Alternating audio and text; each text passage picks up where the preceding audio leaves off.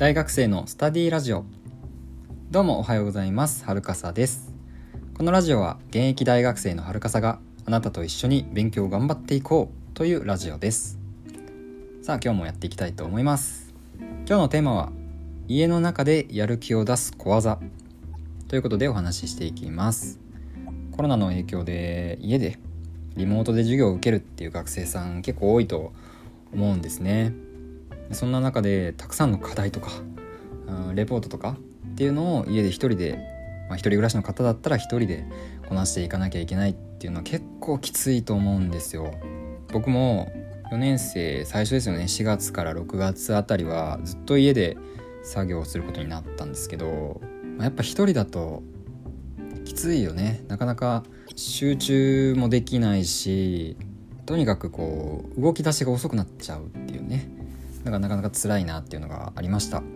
でそんな中でどうやってやる気を出したらいいかなっていうのをまあいろいろそこでもね試していったんですけどまあその中で今日一つおすすめの小技を紹介したと思います。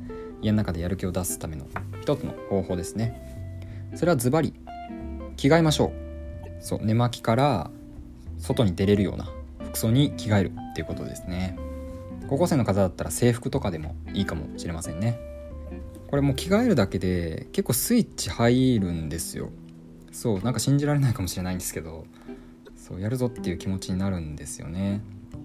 なんだろうな寝巻きのままだとやっぱりダラダラな感じがそのまましちゃうっていうか服装に引っ張られるっていう感じ。逆になんだろうさスーツとか着るとすごい引き締まった感じでやっぱするじゃないですか。大学生の方成人式とかだったらキリッとしますよね。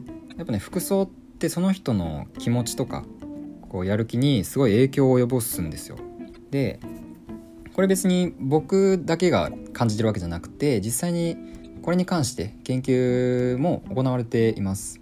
一つ紹介しますね。これ2012年に発表された実験です。アダム・ガリンスキーという方が、えー、された実験なんですけども集中力を測るっていうテストがあってそれをですね2つのグループの被験者にそれぞれやってもらったんですね。で1つのグループには白衣を着てもらった。もう1つのグループは私服で OK ですと。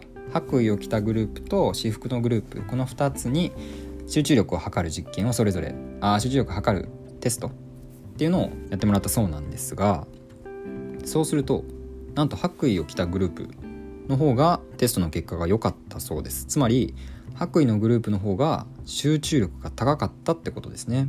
もうこれだけでも結構ええー、そうなんだって面白いと思うんですけどさらにですねこの白衣を着たグループっていうのが2つに分かれてるんですよ。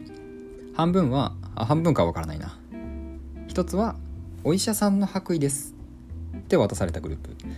もう一つが画家の白衣ですって渡されたグループです。お医者さんの白衣と画家絵を描く画家ですね。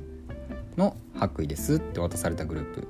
この2つのグループで集中力を測るテストを行ったんですがその結果なんと医者の白衣を着たグループの方が結果が良かったそうです。そう同じ白衣でもお医者さんの白衣ですよっていう渡されたグループの方が結果が良かったんですね。集中力が高くなったと。いうことなんですね。不思議ですよね。そう。つまり服装っていうのはその人の思考に影響を及ぼすっていうことですね。なんで着替えっていうのはやっぱりその人のやる気とかにスイッチを入れてくれるような一つのアクションってことですね。ということで今日は家の中でやる気を出す小技を紹介しました。リモートでなかなかしんどいなとダラダラしてしまうなって悩んでる人は是非着替えてみてください。おすすめです。是非試してみてください。大学生のスタディラジオでは勉強に役立つ情報を発信しています。フォロー、いいね、コメントよろしくお願いします。またリクエストも受け付けています。レターもしくは Twitter からメッセージよろしくお願いします。ではまた明日。今日も一日頑張りましょう。